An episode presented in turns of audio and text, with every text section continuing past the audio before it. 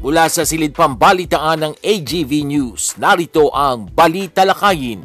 Tampok ang mga pangunahing balita ngayong umaga sa loob at labas ng bansa na susundan pa ng mainit na pagtalakay kasama pa ang gabay mula sa salita ng Diyos. Bali Talakayin at narito ang inyong tagapag-ulat, R. Vargas.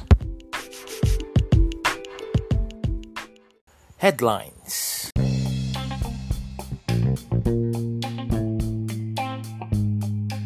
Sa ulo ng mga balita, bawas presyo sa petrolyo kasado na ngayong araw.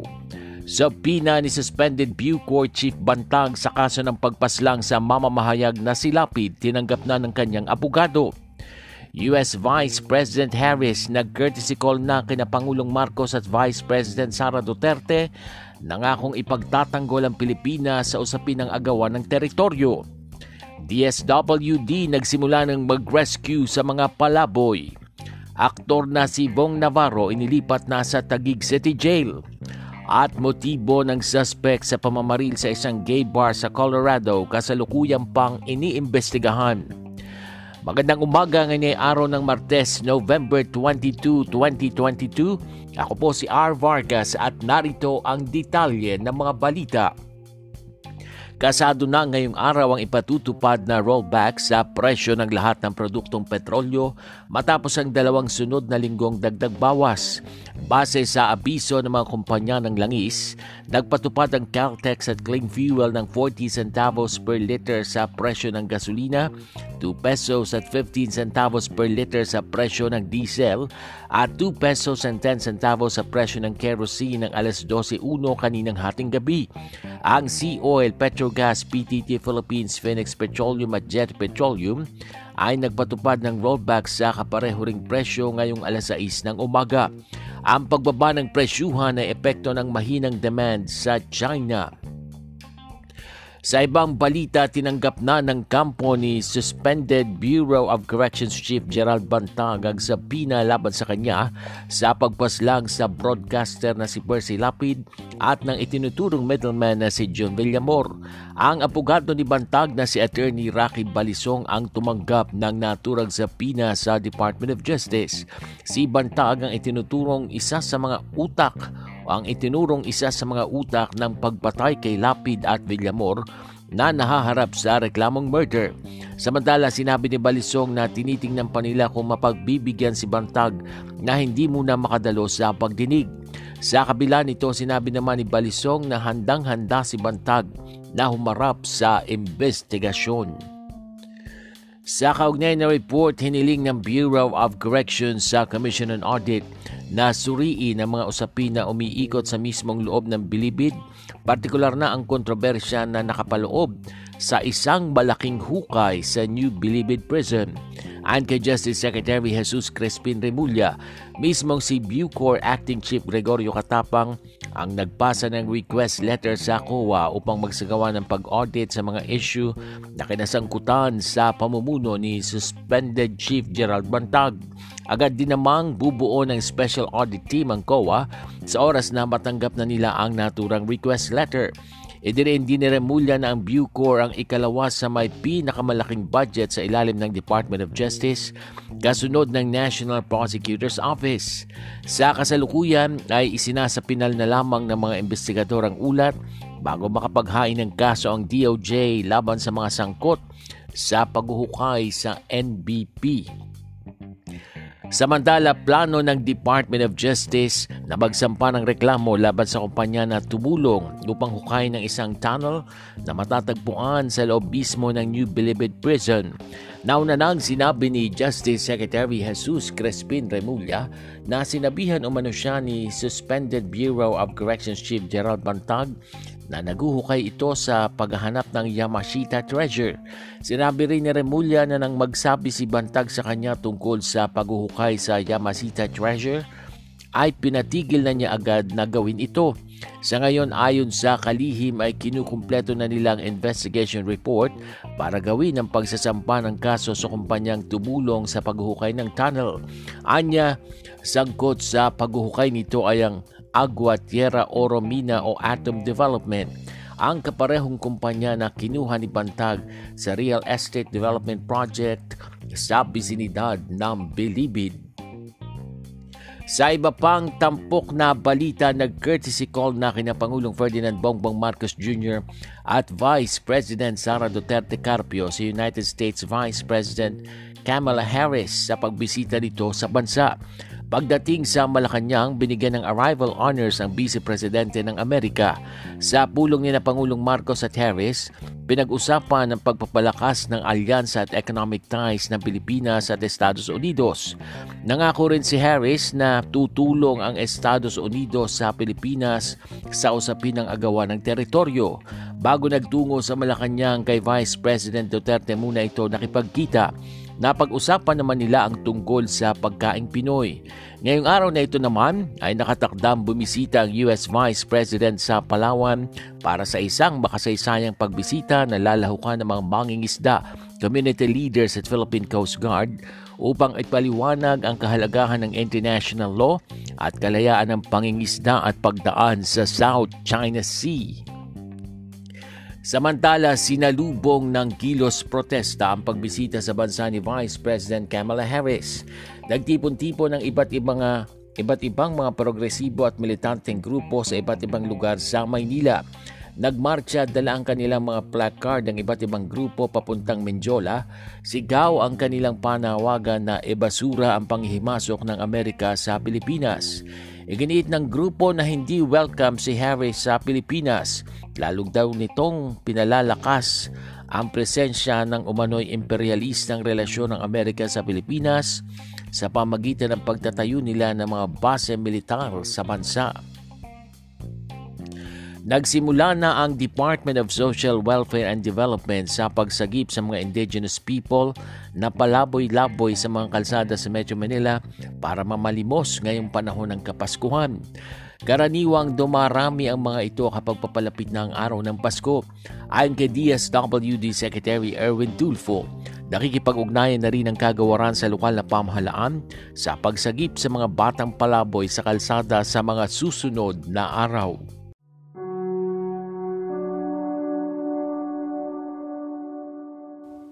Update on COVID.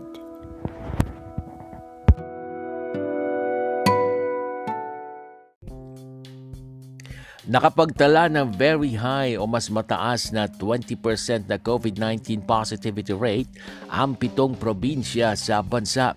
Iniulat ito ng Octa Research Group. Ang positivity rate ay tumutukoy sa dami ng mga taong nagpositibo mula sa mga sinuri sa COVID-19. Ayon kay Octa Fellow Dr. Guido David, ang pitong probinsya na may very high positivity rate hanggang nitong November 19 ay ang Isabela na may 49.4%, Tarlac na may 37.7%, Camarines Sur na may 35.2%, Aklan na may 34.9%, Benguet na 24.7%, Misamis Oriental na 20.9%, at La Union na 20.7%. Samantala, sinabi rin ni David na ang positivity rate sa Metro Manila ay halos hindi nagbago mula sa 7.5% nitong November 12 na naging 7.6%. Sa panuntunan ng World Health Organization, inirekomenda na dapat ay nasa 5% o mas mababa lamang ang positivity rate ng COVID-19 para masabi na nakokontrol na ito. Tutulungan ng Estados Unidos ang Pilipinas pagdating sa food security at makamit ang digital economy. Ayon sa US Embassy, ang US Department of Agriculture kasamang ilang pang makikilahok mula sa USAID at US Department of State ay magtatatag ng food security dialogue sa Philippine counterparts nito. Ayon sa embahada, ang dialogo na ikakasa ng dalawang bansa ay naglalayong magsanib puwersa para makabuo ng resilient food systems at pag-usapan kung paano mapabubuti ang sektor ng agrikultura. Magpapalabas din ng US International Development Finance Corporation ng $20 million loan para sa Agri-Exim Global Philippines Incorporated, isang local processor ng organic coconuts para sa mga derivative products para lumago ang pasilidad nito. Sa ibang pangyayari, iginiit ng Philippine National Police na wala silang kasaysayan ng underreporting ng drug war deaths. taliwas sa sinasabi ng mga kritiko. Inihayag ito ni PNP spokesperson Colonel Jean Fajardo. Matatandaang sinabi ng International Group Human Rights Watch na nagsasagawa ang PNP ng underreporting ng bilang ng drug war deaths. Batay sa datos ng University of the Philippines Third World Studies Center, sinabi ng HRW na mayroong 127 drug war deaths na mas mataas kumpara sa police record na 46. Sinabi ni Fajardo na hindi binabanggit ng grupo kung saan nakalap ang bilang. Ayon sa PNP, bukas sila sa paglalahat ng datos upang patunayan na wala silang itinatago. Samantala sa paglapit ng holiday season, naobserbahan ng Philippine National Police ang bahagyang pagtaas sa theft at robbery cases sa malalaking rehiyon gaya ng Metro Manila, Central Luzon at Calabarzon. Bahayag ni PNP spokesperson Colonel Jean Pajardo, karaniwang nagaganap ang mga krimen sa matataong lugar gaya ng flea markets, wet markets at public transport terminals. Ibinahagi rin ni Fajardo na inadjust ang police deployment kasunod ng mall operating hour adjustment upang gabayan ang publiko. Bukas na ang mall mula alas 11 ng umaga hanggang alas 11 ng gabi upang bawasan ang traffic congestion. Kasalukuyang nasa normal alert ng PNP sa Metro Manila, subalit paiigtingin ito sa paglapit ng Disyembre. Sa iba pang balita, inilipat na sa Taguig City Jail ang aktor na si Vong Navarro matapos magdesisyon ng Taguig Regional Trial Court na alisin sa National Bureau of Investigation Detention Center ang aktor. Sinamahan si Navarro ng kanyang may bahay na si Tanya Bautista mula NBI patungong Tagig. Sasailalim muna si Navarro sa labing araw na quarantine at pagkatapos nito ay pag-aaralan pa kung siya ay ihahalo sa ibang inmates Depende pa sa posibleng banta sa kanyang buhay. Sa ngayon ay maghihintay na lamang si Navarro kung kakatiga ng korte ang kanyang petition for bail para sa pansamantalang paglaya. Naharap ang aktor sa kasong rape na isinampa ng dating model na si Denise Cornejo. Sa ibang dagat hanggang ngayon ay wala pang motibong nakikita ang mga otoridad sa Colorado matapos ang naganap na pamamaril sa isang gay club na ikinasawi ng lima katao at ikinasugat ng labing walong iba pa. Kasalukuyang nasa pagamutan pa kasi ang 22 taong gulang na suspect na si Anderson Lee Aldrich matapos na maaresto. Hindi naman isinasantabi ng mga otoridad na isa, isa itong hate crime at patuloy ang ginagawa nilang investigasyon hinggil dito. Magugunitang biglang pumasok ang suspect sa Club Q kung saan nagsasagawa ng dance party ang club nang walang habas itong namaril.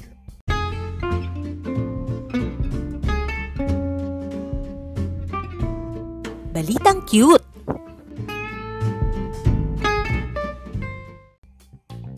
Sa ating balitang cute, sa mga marites dyan, pakinggan nyo ito.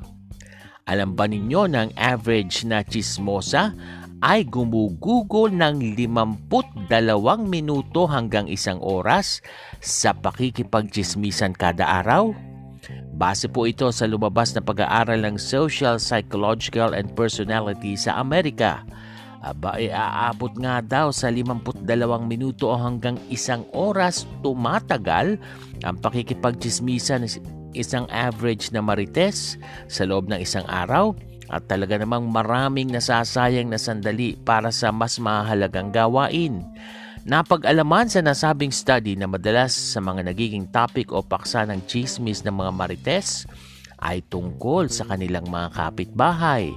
Pangalawa ay ang tungkol sa panlabas na katangian o anyo, physical appearance. Habang pumapangatlo naman ang achievement o tagumpay. Base rin sa nasabing pag-aaral, babae, masigit na nakararami ang mga babaeng mahilig sa chismis kaysa sa mga kalalakihan. At yan ang mga tampok na balita sa umagang ito. Ako po si R. Vargas. Samantala, wag po kayong bibitiw dahil magbabalik pa ang balita lakayin makalipas ang ilang paalala.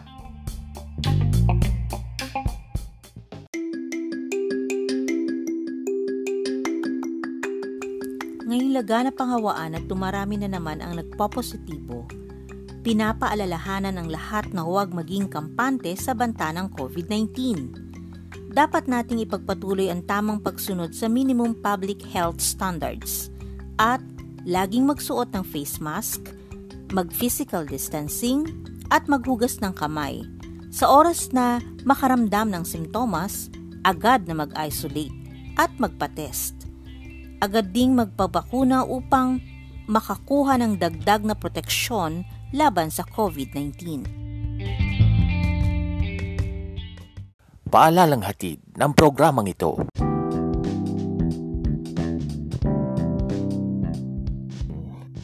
Good morning! Isang maganda at mapagpalang Martes ng umaga po sa inyong lahat ngayon ay November 22, 2022. Meron na lamang tayong nalalabing 33 days bago sumapit ang araw ng Pasko. Yes, 33 days to go before Christmas.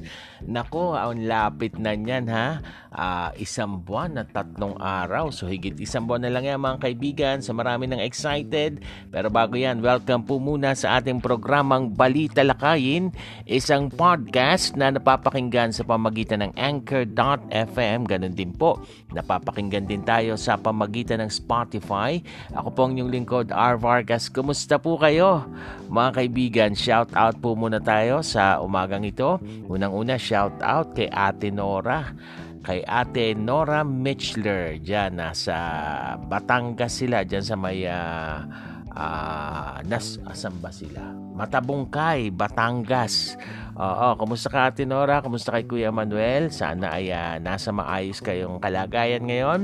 Ganon din po sa iba pa nating mga listeners sa ating mga sumusubaybay sa pamagitan ng uh, online dito sa ating uh, podcast na ito. Maraming maraming salamat sa pag-share ninyo sa iba ng ating link ng ating podcast. Maraming maraming salamat po dahil sila rin ay uh, nakakapakinig.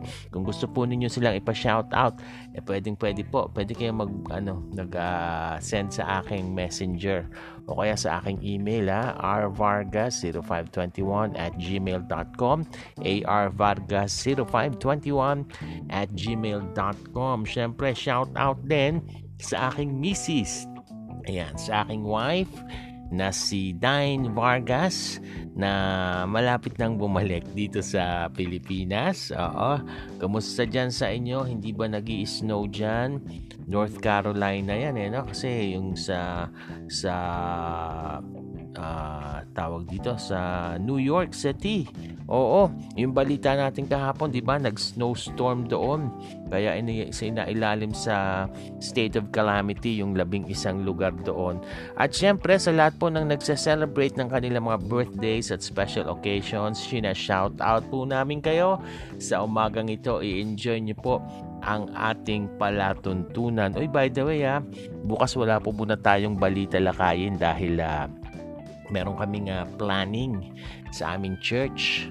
So, hindi natin muna mahaharap ang uh, pagpoprograma natin bukas ng ating podcast na Balita Lakayin. Pero sa mga susunod na araw, sumubaybay pa rin po kayo at magpapatuloy ang ating palatuntunan. Samantala, diretso na po tayo sa ating mga pagtalakay sa mga issues sa umagang ito. Ito po ah, mga kaibigan, dahil ngayon ay uh, nalalapit na ang uh, panahon ng uh, Pasko. O ngayon panahon na ng Kapaskuhan mga kaibigan ha? Pinag-iingat po ng PNP ang publiko ha laban sa pagkalat ng pekeng pera ngayong Kapaskuhan. Ayon po sa spokesman ng uh, Philippine National Police na si Colonel Jean Fajardo, abay kailangan daw pong maging maingat ang lahat ha, partikular ang mga mamimili. Siyempre maraming mga nagsha-shopping pag ganitong panahon eh no. Sa pakikipagtransaksyon sa palengke at mga shopping malls eh uh, dapat daw po mag-ingat po ah. Uh, paalala po yan ng uh, Philippine National Police dahil kapag ganito daw po na na merong mga ganitong transaksyon sa ganitong panahon ng Kapaskuhan at uh, marami rin po ang uh, balikbayan na uuwi, may bitbit na mga remittance. Ngayon po inaasahan ang pagkalat ng pekeng pera Ayan ha, kumakalat daw po yung peking pera. Yan ang babala ng PNP. So mag-ingat po ang publiko dyan ha.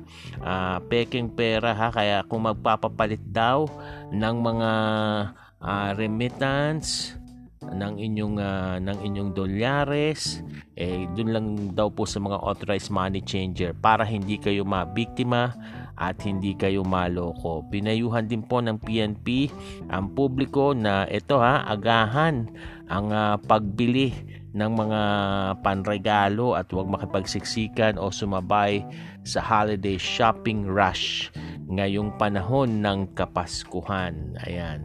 Eh nauna na pong pinayuhan itong Bangko Sentral ng Pilipinas ang taong bayan na busisiing mabuti ha, i-check yung pera upang malaman kung ito ay peke o hindi. Ayan, yan po ang uh, babala at paalala ng uh, Philippine National Police sa bawat isa po sa atin. Yung pagkalat ng mga pekeng pera, wag po nating hayaang mabiktima tayo ng mga ganito. Samantala, eto speaking of pera, nako, patuloy daw pong tumataas ang presyo ng mga produktong pang Noche Buena. Yan po ang sinabi ng Department of Trade and Industry. Hindi ko na po sa babanggitin yung mga presyo baka lalong sumakit ang ulo nyo. Pero uh, ito nga po, 33 days before Christmas, pataas ng pataas yung mga produktong pang Noche Buena base po sa pag-iikot ng DTI. At kung ikukumpara daw po ah, yung, uh, yung price guide ng DTI ngayong panahong ito sa panahon last year, abay matindi po ang pagtaas ng Noche Buena products ngayon. Ito po ah, hindi ko na again, hindi ko na babanggitin yung mga presyo pero ito po yung mga uh, uh, mga items na tumaas. Given naman ito eh no, yung yung hamon. Ayan, yung all-purpose cream na ginagamit po sa ating mga fruit salad ah. Yung fruit cocktail ginagamit din yan sa salad at syempre itong queso de bola at tumaas din daw po yung pasta products, yung mga gumagawa ng spaghetti, gumagawa ng macaroni. Ayan, tumaas daw po, gumagawa ng mga carbonara. Kaya uh, kung ikukumpara nung nakaraang taon, abay mas matindi daw yung pagtaas ngayon. Kaya naman po, patuloy na nagmo-monitor ang DTI uh, hinggil dito. At uh, kung uh, kanina ang uh, PNP may payo na wag agad na uh, uh, agahan na yung pamimili. Wag makipagsabayan sa Christmas rush.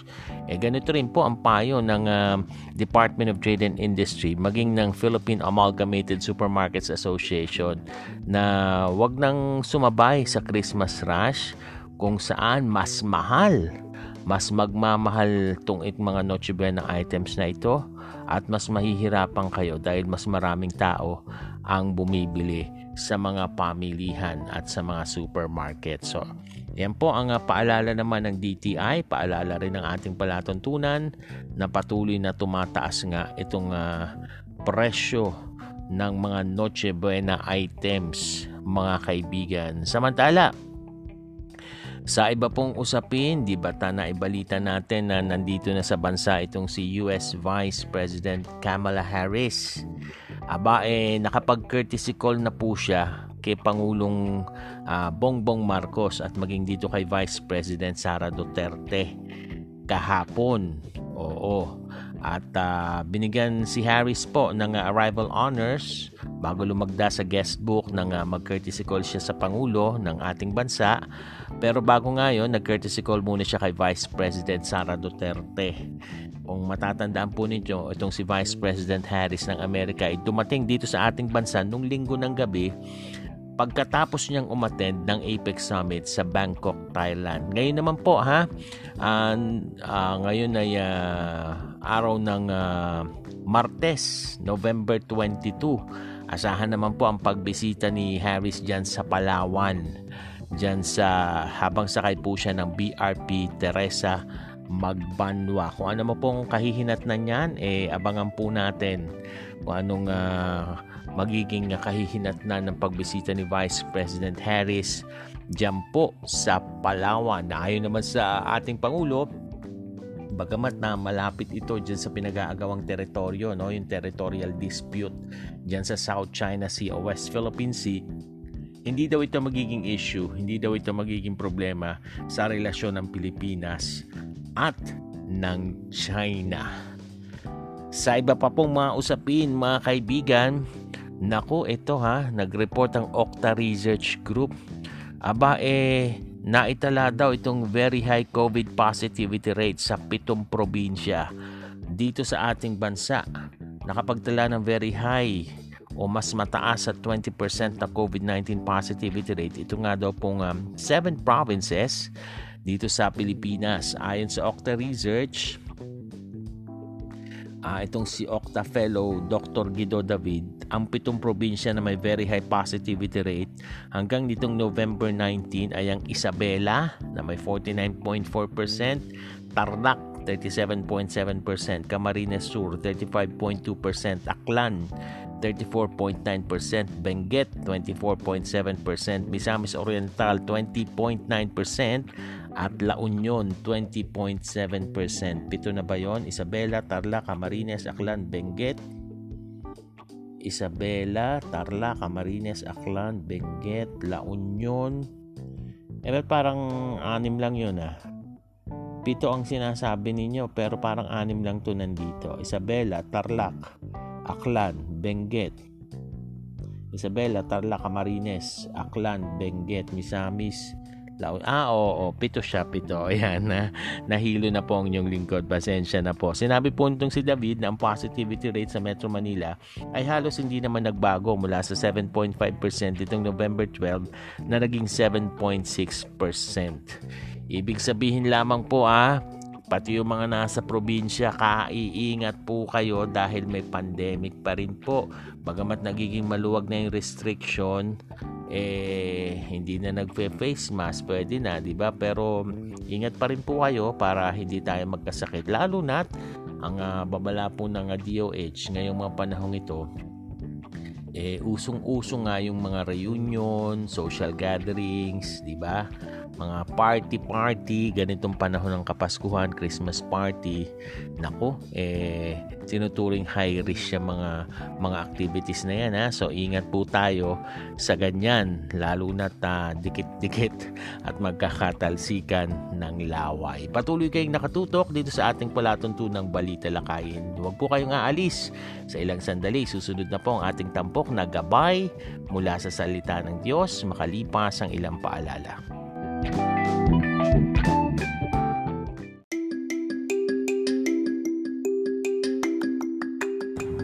Alam mo na ba ang bagong ipinatutupad na polisiya para sa quarantine period ng COVID-19 patients?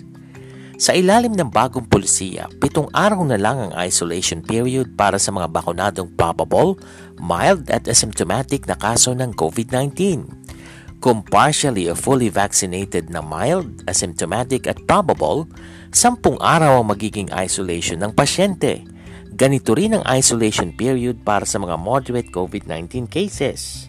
Kung severe na kaso at kung immunocompromised na nagpositibo sa COVID-19, aabuti ng 21 araw ang isolation period.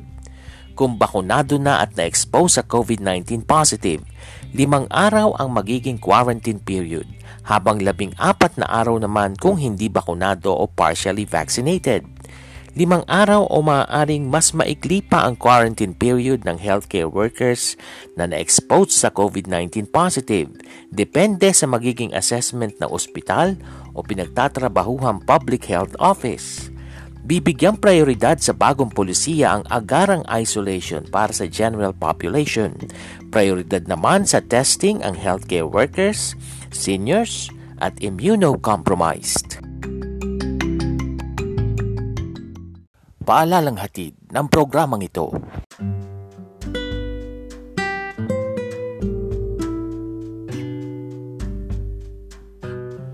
At narito na ang gabay mula sa salita ng Diyos. Tampok ang pagbubulay-bulay sa kanyang salita.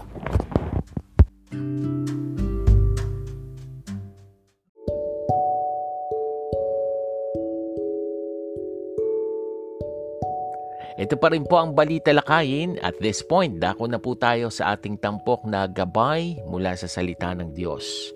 Tunghayan po muna natin ang sinasabi sa Job chapter 2 verse 10. Shall we accept only good from God and not trouble?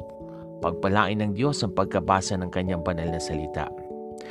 Ayaw na ayaw po natin ang mga mapapait at maaasim na pangyayari sa buhay.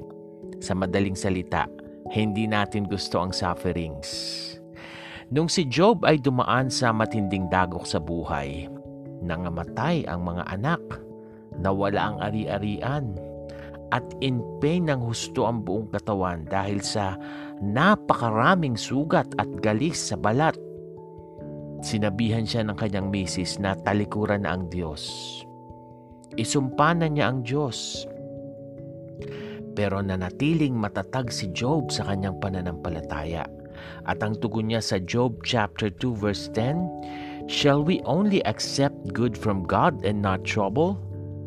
Gaya po ni Job na naramdaman ang mga hirap at sakit. Natural lang po na maramdaman din natin ang hirap, sakit, kirot, pagod, na para bang gusto mo nang sumuko, gusto mo nang bumitaw.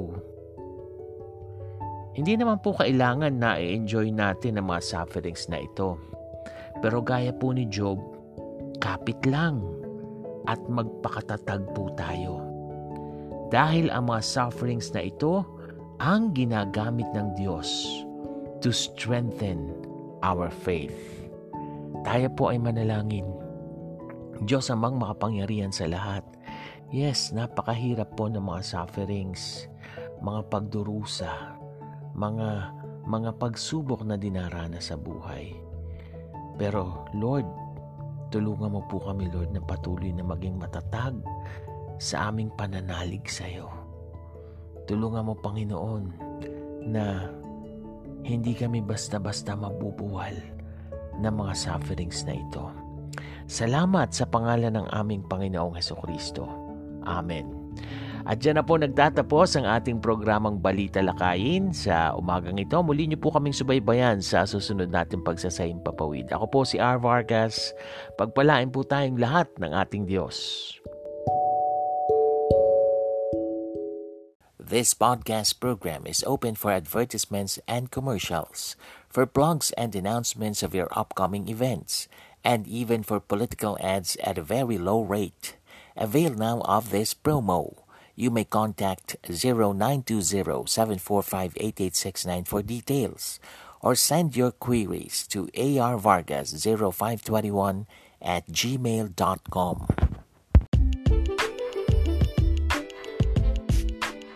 Inyong natunghayan ang Balita Lakayin. Muling subaybayan ang programang ito sa susunod na Pagsasahim Papawid.